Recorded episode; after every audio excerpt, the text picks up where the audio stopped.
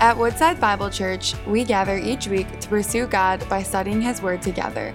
We're glad you're here as we turn to the book of Genesis for our newest series, Family, Why Bother? In the pages of Genesis, we'll discover all kinds of hurting relationships that prove families have been dysfunctional from the very beginning. Join us as we uncover the only one who can renew and restore our broken families. Thank you, guys. It's good to be with you. If you have a Bible, I'm going to invite you to open it with me to Genesis chapter twelve. Genesis chapter twelve. Um, it's so encouraging to hear Biju's story, and I'm always thankful to hear the way our God works miracles around the world. So, um, but Pastor uh, Jonathan told me that uh, if I'm not on time today, I'm going to create a parking jam. So um, I'm just going to I'm going to just go. We're just going to go. Right? Like, let's just, I'm long-winded as it is. So, um, Doctor Uh, Peter Gray is a research professor uh, at Boston College, and he uh, is a very strong advocate for what he calls trustful parenting. He's written a book out about it. He's a kind of leading expert in his field. He's actually wrote, written a well-known uh, textbook on psychology, and Uh, several years ago, he started to notice a trend in parenting uh, that he labeled as fear-based parenting. And so he's kind of written in response uh, to that. And Doctor Gray highlights that uh, one of the things he's noticed is that um, a lot of parents, when it comes to their kids, tend to kind of operate in their parenting style based out of fear. And he kind of talks about how fear-based parenting actually can come in various shades. Actually, in an article for Psychology Today, he highlights kind of four types of fear-based parenting. Maybe, maybe you've heard some of these terms before. One of the types of fear-based parenting talks about is the helicopter parent, the parent who's always hovering around their kid, seeking to intervene anytime any sort of trouble seems to creep up. Uh, another type of fear-based parenting he highlights is what he calls the snowplow parent. They're the parent that tries to level out any obstacle that's in front of their kid. If I can take it out and smooth the way, I will. A third type of parenting, a fear-based parenting, he calls the fuel injector parent. This is the parent that feels like their kids need a certain set of skills to navigate the world. And so they try to inject those skills, often trying to make their kids to be hyper-competitive or control certain attributes of them so that they'll be ready to navigate the world. Kind of his pinnacle example of that he uses is called the tiger parent, who literally seeks to control every aspect of their child's life so that they can be successful. The last type of fear-based parenting he talks about is the defensive parent, which is the parent that operates in their parenting style out of fear of other people's perception of their parenting. So they're constantly shifting in relationship to what culture or friends or people think of how their kid acts or responds. What Gray highlights out of all those types of parents um, is that the root issue underneath all of those approaches is the issue of fear. But what he goes on to highlight is that actually the very thing that these parents seek to produce in their kids, because it's operated out of fear, often produces the opposite. In fact, research has shown that parents who take a fear-based approach to parenting often do not produce children who are emotionally equipped to handle the challenges of real life. And so Gray goes on to argue that what really needs to take place is what he calls trustful parenting. Now, I bring this up to you not to have a conversation about parenting today. That's a whole nother sermon for another day. But only to highlight that oftentimes one of the things that can have profound influence on the reality of our families is fear and trust. Fear impacts families. In fact, it can play a powerful role in the way that parents relate to kids, the way kids relate to parents, the way siblings relate to one another. It can influence the whole culture of a family. It can influence even how we relate to relationships outside of our family and even how we relate to God. I imagine that if you paused for a moment and thought about your family, it wouldn't be long before you could identify some fear that existed within the culture of your family that impacted your relationships. Fear affects all families and all people in one way or another. We're in the middle of this series that we've been calling Family, Why Bother, where we've been looking at the first book in our Bible and looking at some of the first families in that book to kind of understand God's purpose for family, but even more, how we can navigate the challenges of family. Family presents challenges for all of us. We all come from a family. We all navigate family all the time. And what we want to look at are what are the things that impact families and how can we learn from God's word to navigate those realities in our own life? Well, this morning, we're going to look at one of the moments in the first family of faith where fear played a really significant role. And through this story, we're going to look at the impact that fear can have on our lives, but also we're going to discover, I think, a truth that will help us navigate the reality of how fear can impact families. So with that said, we're in Genesis chapter twelve. We're going to be starting in verse ten, and I'm just going to kind of read through and kind of unpack some things as we go, and then draw our attention to some implications out of that. So Genesis chapter twelve, starting in verse ten.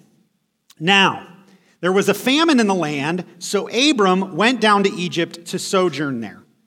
So at this point, the question you're asking is, who's Abram? Because if you've been following this series at all, you know we just took a massive jump in our study of Genesis. We spent the last several weeks looking at the first four chapters, and now suddenly we're in chapter twelve. So let me give you a quick recap of what happened, just so you can follow the flow of the story. God creates the world. He creates it good. He creates human beings as its image bearers, as the pinnacle of his creation, to represent him and to rule over his creation on his behalf. Humanity turns from that purpose, rebels against God, desires instead to rule of their own accord, not under God, and because of that, the whole world falls into sin and brokenness and rebellion.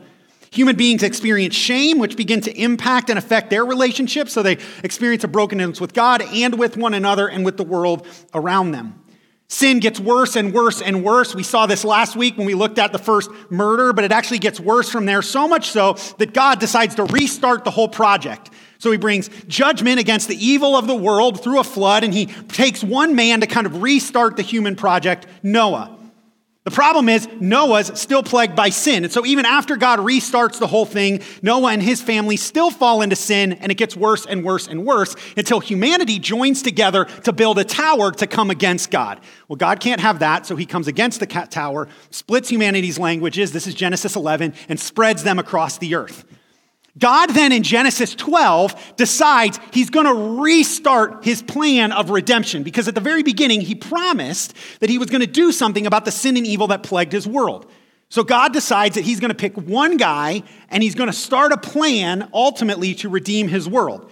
And this is how he begins it in the beginning of Genesis chapter twelve. So actually go back to verse one with me for a second.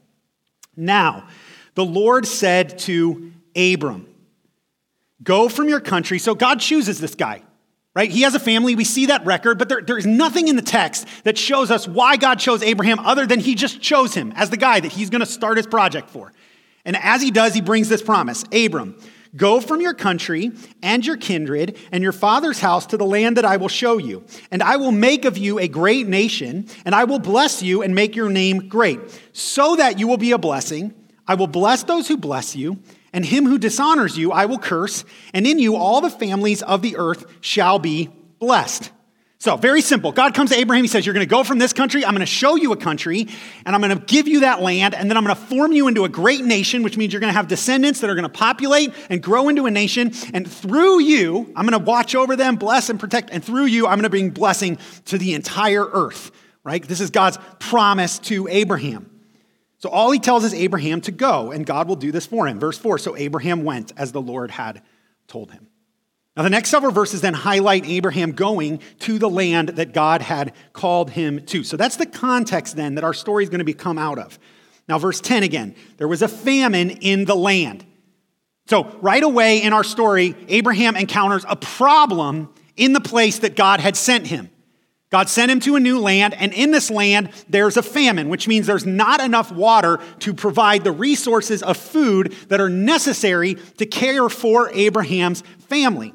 So let me um, stop and make a quick point. His name is Abram. Later, God changes his name to Abraham. It's the same person. I cannot break that connection in my head. So I might say Abram and I might say Abraham. I'm talking about the same guy.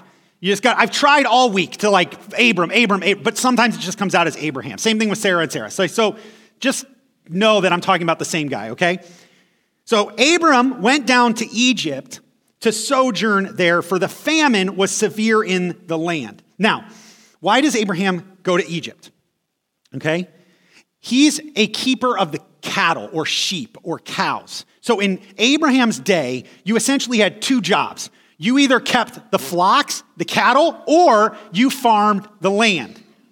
If you kept cattle or uh, flocks, you would go out, you would feed them, graze them in the hills outside, and then at some point you would take your flocks to a nearby city and you would trade with the farmers in that city so that your family could have the food and resources necessary to survive. Now, if a famine comes and those farmers don't have the food to trade you with, then you've got to find a land that you can trade your sheep to get food. Now, you're going to then look for a land that isn't ultimately supplied in its farming by rain, but has a water source that can provide for them in types of drought. Well, that place, the closest place for Abram, is Egypt, which is supplied by the Nile. So the famine moves him in that direction so he can trade and provide the resources for his family. So there's one problem. The famine moves him to Egypt. But a second problem then arises in the text. Look at verse eleven.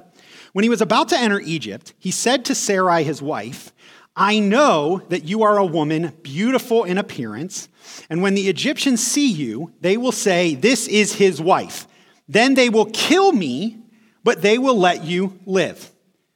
So there seems to be some tension that Abraham feels that because of the attractiveness of his wife, when he enters this land, they're going to know it's his wife and they're going to kill him so that they can take her from him. And this creates fear for Abraham. He can't carry on what God's promise is and God's plan for him if he's dead. So there's this level, this root fear that he has. So in verse thirteen, then, this is his response to that fear. "Say, 'You are my sister, that it may go well with me because of you, and that my life may be spared for your sake.'" So what's Abraham's response to the fear that he has of what will take place to him? Well, it's to come up with a lie, or maybe a half-truth. We find out later that Sarah actually is his half-sister. She's the daughter of his father, but not his mother. And it would have been common in Abraham's day for people to marry within their extended family in order to protect their resources and their livelihood within the family unit. That's different than our day. We don't operate that way, but that, that wouldn't have been abnormal for them. So she is technically his half-sister. But he's going to de-emphasize that point because he wants to protect himself, right? His whole point is, do this so it will go well with me, so that I will be okay. Not only that, in doing so, it also actually puts him in the position of power as her brother in the relationship. So Abraham responds to the problem of the famine, but ultimately the problem of his fear, by enacting a lie in order to protect himself. Now, how does that go for Abram? Look at verse fourteen. When Abram entered Egypt, the Egyptians saw that the woman was very beautiful. And when the princes of Pharaoh saw her, they praised her to Pharaoh, and the woman was taken into Pharaoh's house. And for her sake, he dealt well with Abram, and he had sheep, oxen, male donkey, male servants, female servants, female donkeys, and camels. Here we come to the real problem within the story. Because Abraham operates out of fear, because he concocts this lie to say that this is his sister, not his wife, his wife ultimately gets trafficked out of his household into Pharaoh's harem. It would have been common practice in those days for powerful kings to have what's known as a harem, a group of women who were his wives, who were there to serve the king for his pleasure. I know that's uh, icky, right? I feel icky about it too. That was how things had operated in positions of power. It still operates like that in positions of power today, but that's another sermon for another time. But the problem is Sarah, who's Abraham's wife and the one to whom the promise of descendants should also come through, has now been trafficked out of his home and essentially negotiated by Abraham out of self-protection to be married to Pharaoh. And she's brought into Pharaoh's home, which presents a massive potential problem in the story and the promise of God. Because if Sarai is married to Pharaoh and they ultimately conceive a child, we have a major problem in regards to Abraham's descendants and what God said he was going to do through him. And so in the first half of this story, what we see is that Abram, out of his fear and out of the trouble that he experiences and out of his response of that fear, puts his wife and his future family in a horrific, horrific situation. And I think this is an important point that I want to draw our attention to from the text for us today. And I'd simply put it this way. Our households face serious trouble when we fail to trust God's promises. When you and I operate out of fear and not faith in God, right? Because Abraham could have responded in faith. He could have said, God promised to bless those that bless me, and he promised to curse those that come against me. So therefore, I'm going to be honest. This is my wife. Bring your worst. God's got my back. But that's not what he does. He operates out of fear, and because he operates out of fear, it ultimately leads his fear to be realized in that his wife is taken from him and brought into Pharaoh's household. Fear can cause us to place our relationships, not only ourselves, but our relationships, at risk and our families when we fail to trust. Because that failure to trust, that fear, creates responses in us that actually then can create harm to those around us.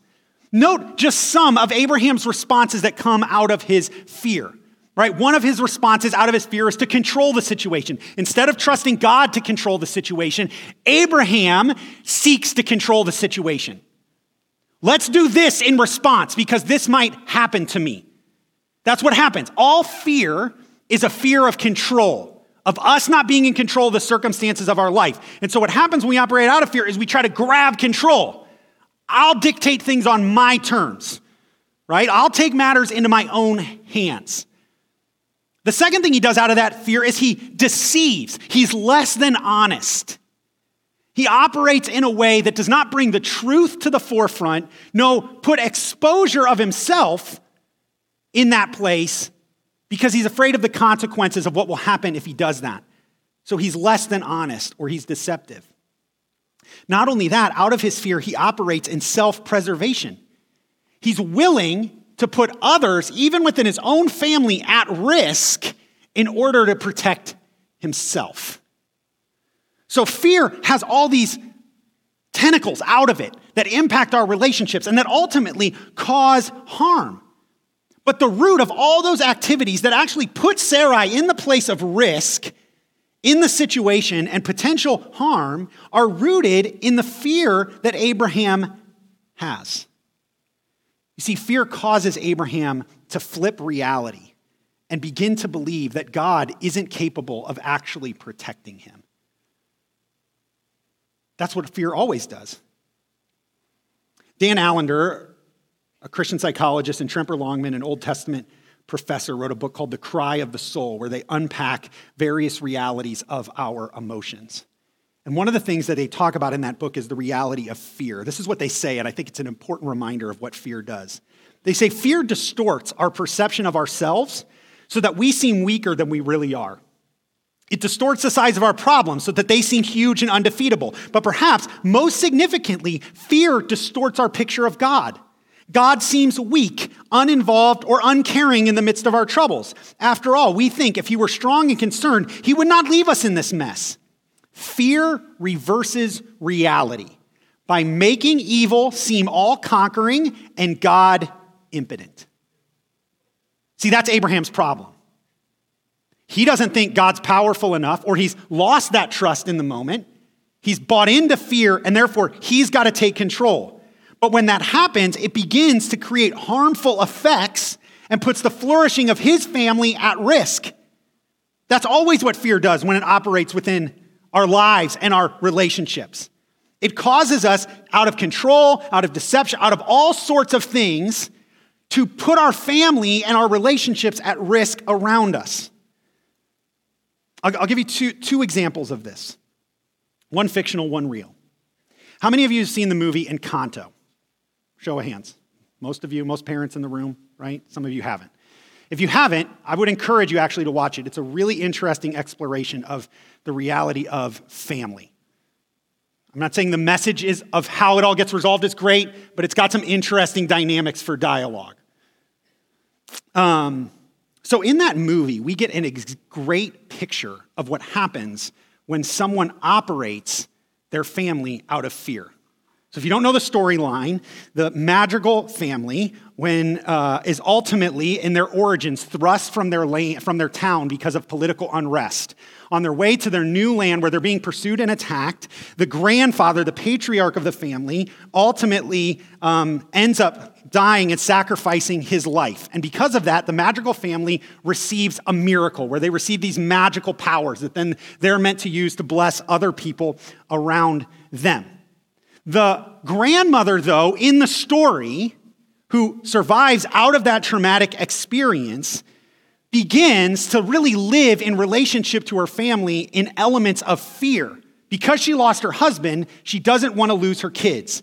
And so she begins to control and manipulate the family in a way to kind of self-protect them from anything that would be a threat to her family. And in the end of the day, this causes her all sorts of problems, both in the way her kids are, the way she relates to them, the way she relates to her grandkids. In the movie, she creates fear within her own children of her because of her fear of what could happen. And you see the dynamics of the way they relate.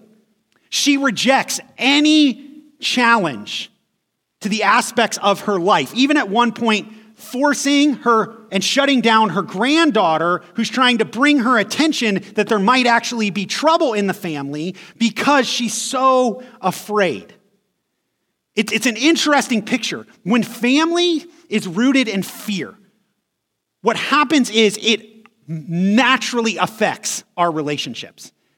It naturally does not move them towards health and flourishing. It puts them in a place where there's all these realities of harm, where relationships don't flourish in the way God intended, where families don't flourish in the way God intended.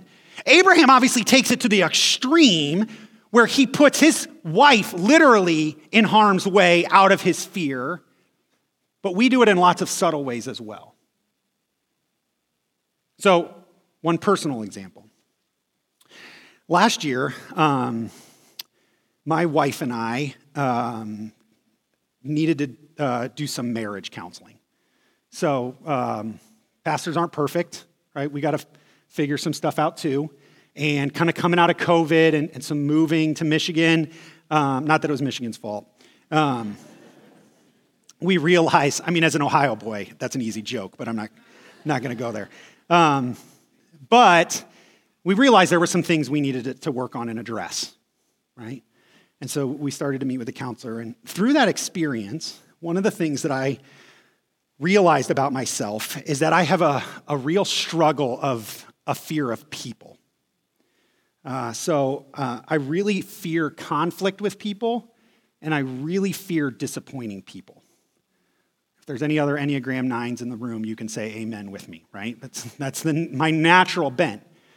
So the problem was, because I have that fear, when it came to my opinions, when it came to my feelings, when it came to who I was, oftentimes in my relationship with my wife, I would be less than forthright or less than honest about what I thought or what I felt because I was afraid it would create conflict in the relationship. So I, I'd be honest to a point, but as soon as conflict might enter the picture, I'd withdraw. I'd pull back. And what I began to understand through just my time of counseling and the wisdom of another is that actually that was undermining the very relationship that I desired to have with my wife.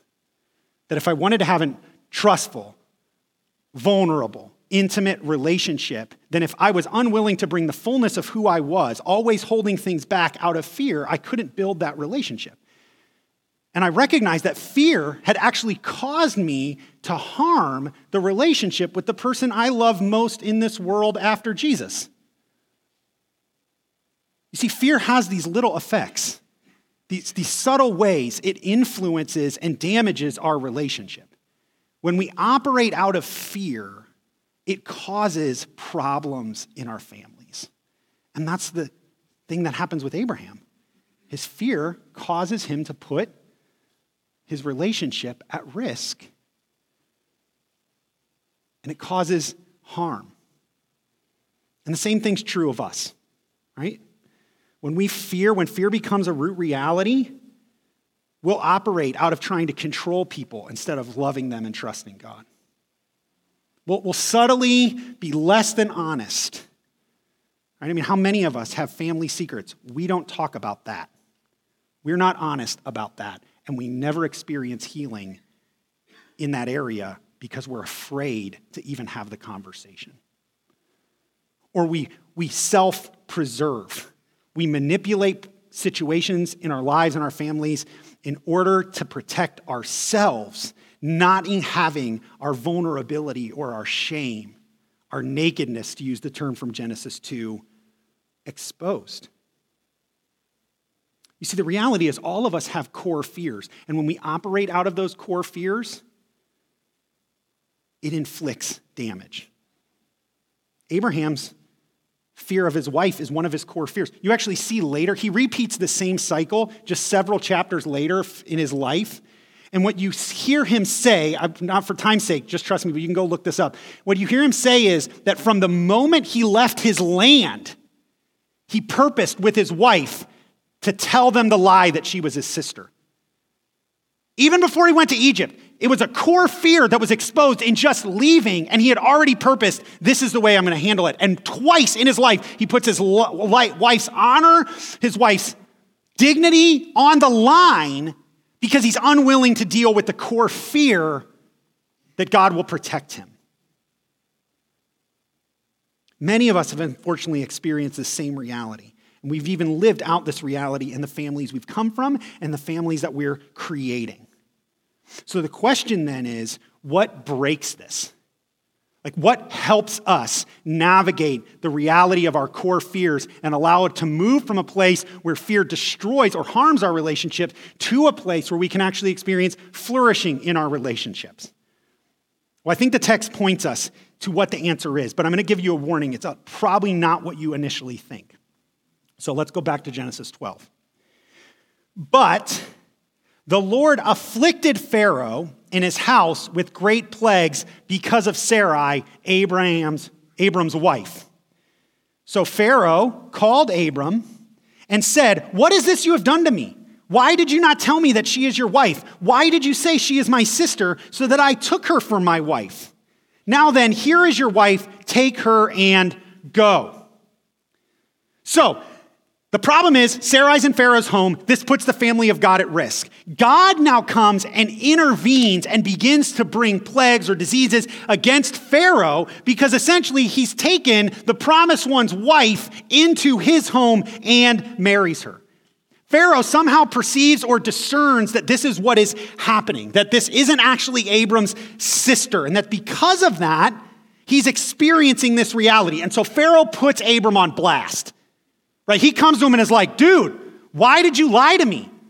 Why do I have to experience all of this because you weren't honest? No, when we operate out of fear, it not only harms our family, it often harms people outside of our families as well. So Pharaoh experiences this because of Abram's deception. And he comes and challenges Abram and essentially says, fine, take your wife, take your things, go. Verse thirty, and Pharaoh gave men orders concerning him, and they sent him away with his wife and all that he had. So Abram went up from Egypt, he and his wife and all that he had, and Lot with him into the Negev. So that's the end of the story. He went down to Egypt to start the story. He goes up. And you just have this bizarre, though, in the text, it's this bizarre story.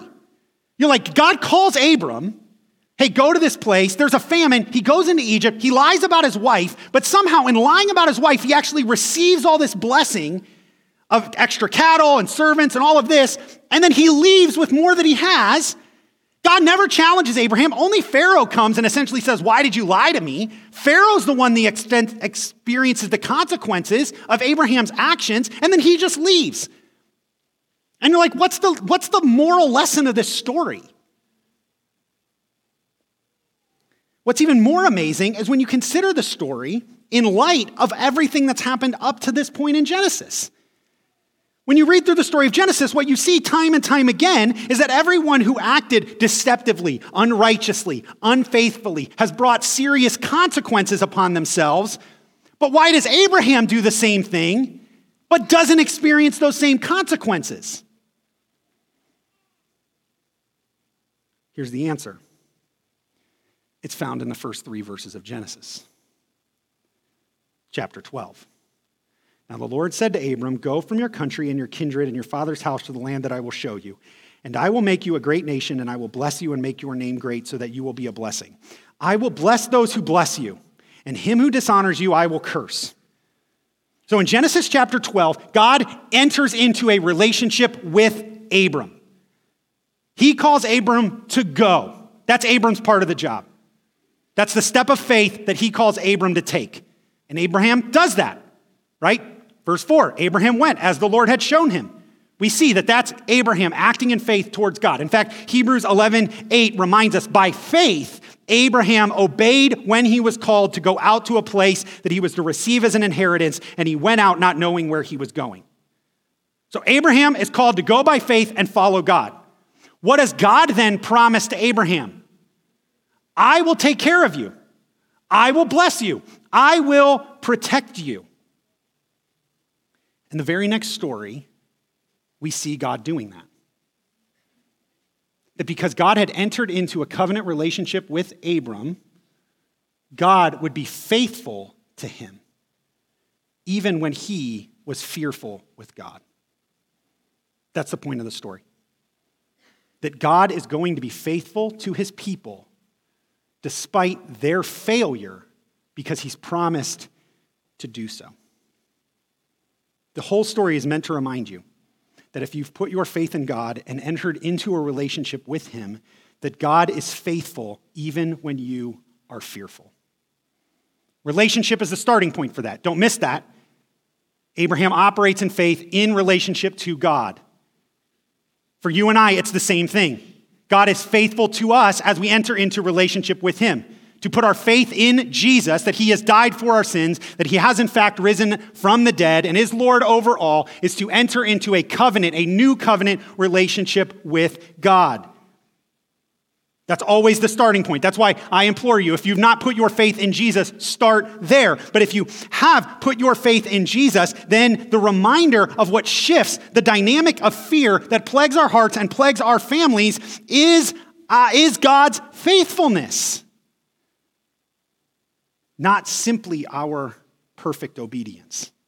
Maybe you could say it this way. Our households receive serious blessing when we remember God's faithfulness. You see, the antidote to fear is faith, but faith comes by remembering the faithfulness of God. That's the starting point. The antidote to our fear is not us somehow trying to work up faith and getting it perfect, and then maybe things will be okay. See, the hope of the passage is that Abram was a mess and God was still faithful. Therefore, we can still trust that God will be faithful to us even when we're a mess. And if we get that point and start there, that will work to alleviate fear from our hearts that moves us into flourishing.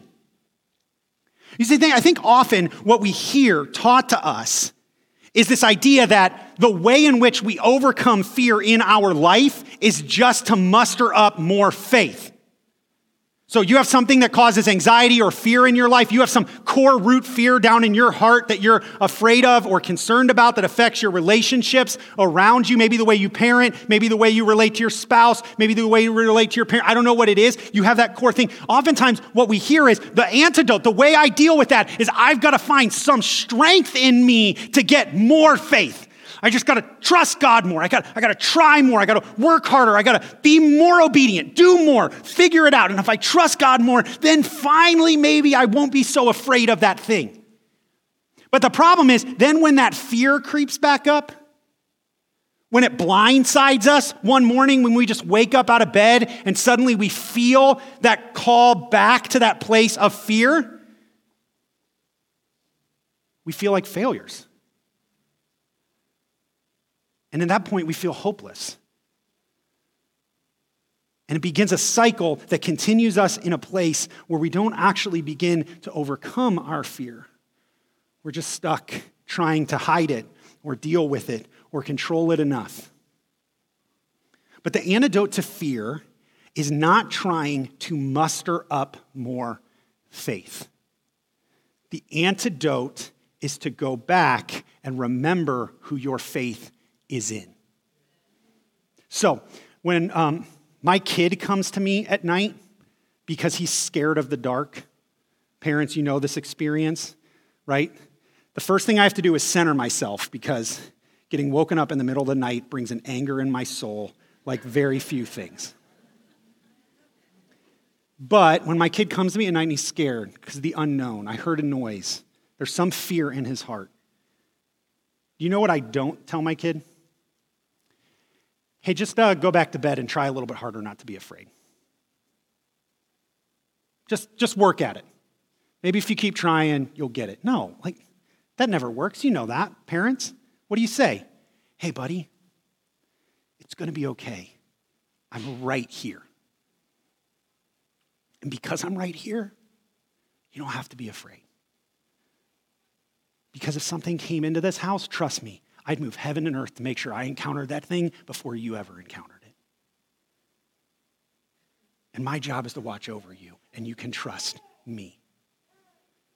You see, what alleviates fear is not just trying to figure out more faith or a way to not have fear. What alleviates fear is reminding my son about the reality of the relationship he has with me and who I am.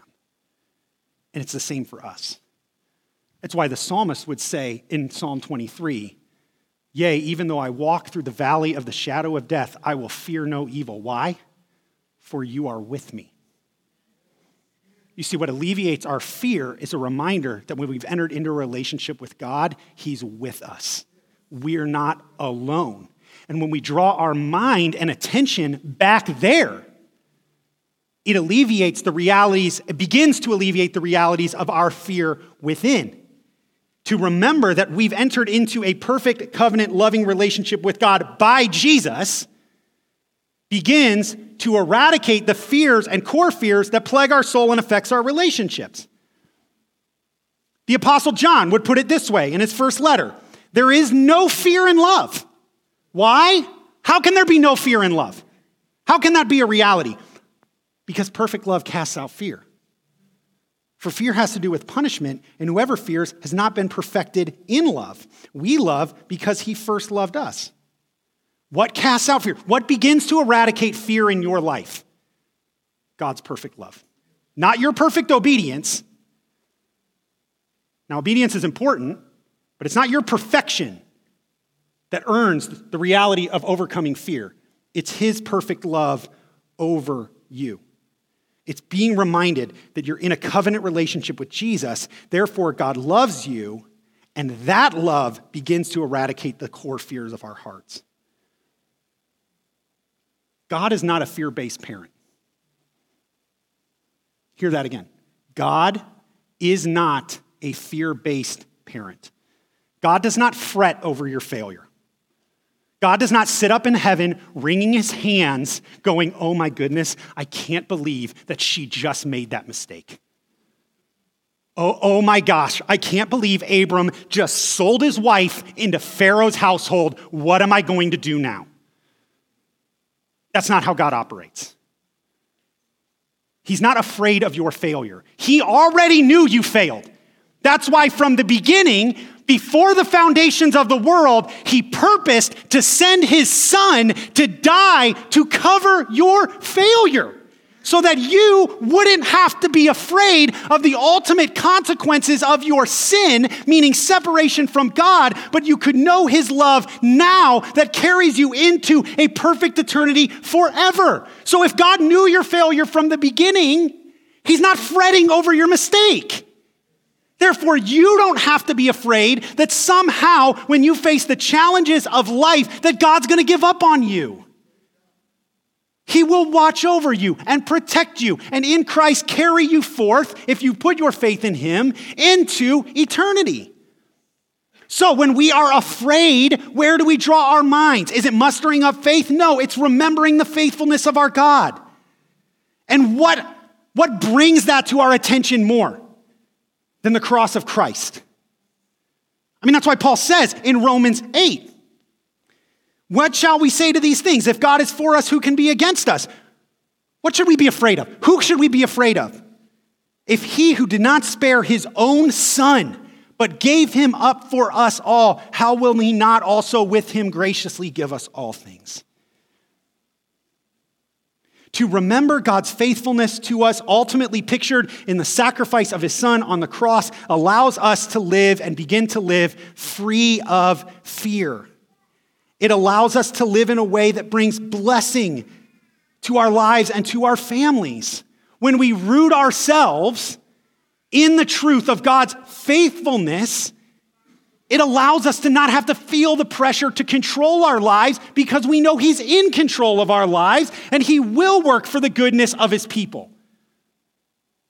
It allows us to move from a place of deception to honesty, free to be vulnerable with others, free to be honest about where we're at in our lives and in our relationships. Because we know that God has already seen our shame and he's covered over it. So we have nothing to be afraid of. No one can attack you. No one can bring something against you that God doesn't already know. And we can move from being people who self-preserve to people who self-sacrifice for the good of others. We love, and the definition of love is self-sacrifice in First John, because he first self-sacrificed for us. And if he would do that, we can be free. And if we live in that way, God will begin to deal with our core fears. Now, that doesn't mean it happens overnight. There's a process of sanctification. But when you're in that place of fear, what do you do? Remember God's faithfulness. That's the point of the whole story. God's going to be faithful to Abraham even when he fears. God, if you are in Jesus this morning, will be faithful to you even when you struggle with fear. Because he's a faithful God. Blessing ultimately comes to Abraham at the end of the story, not because he was fearless, but because God is faithful. Blessing will come in your life, not because you are fearless, because God is faithful in Jesus Christ. So fix your eyes there. Set your hope there. And God will begin to work in your heart to overcome the fears that you face. Let me pray for us. Heavenly Father, thank you so much for your kindness and your goodness to us. Thank you that you saw us in our struggle, in our sin, the same way you saw this moment with Abraham. And yet you, out of your kindness and grace, loved us enough to cover our sin, to rid us of our shame, to bring us into back into relationship with you. And so, God, I pray this morning for us as we even respond to this text. I pray that you would help all of us fix our eyes, our hope on the faithfulness that you've shown to us in Christ Jesus. I pray for any of those fears maybe that we do have in our heart, that you would help us time and time again to go back and remember your faithfulness, so that hope would arise, so that faith would arise, so that we could continue to move forward towards your purposes for us, both on this earth and in eternity. So even now as we sing, would you do that work? Would you elevate our faith in Christ as we sing and celebrate your faithfulness, I pray. In Jesus' name, amen. Thank you for joining us as we study God's Word together. We would love to hear how God is moving in your heart and get you connected into the Woodside Bible Church family. Head to woodside bible dot org slash connect to introduce yourself today.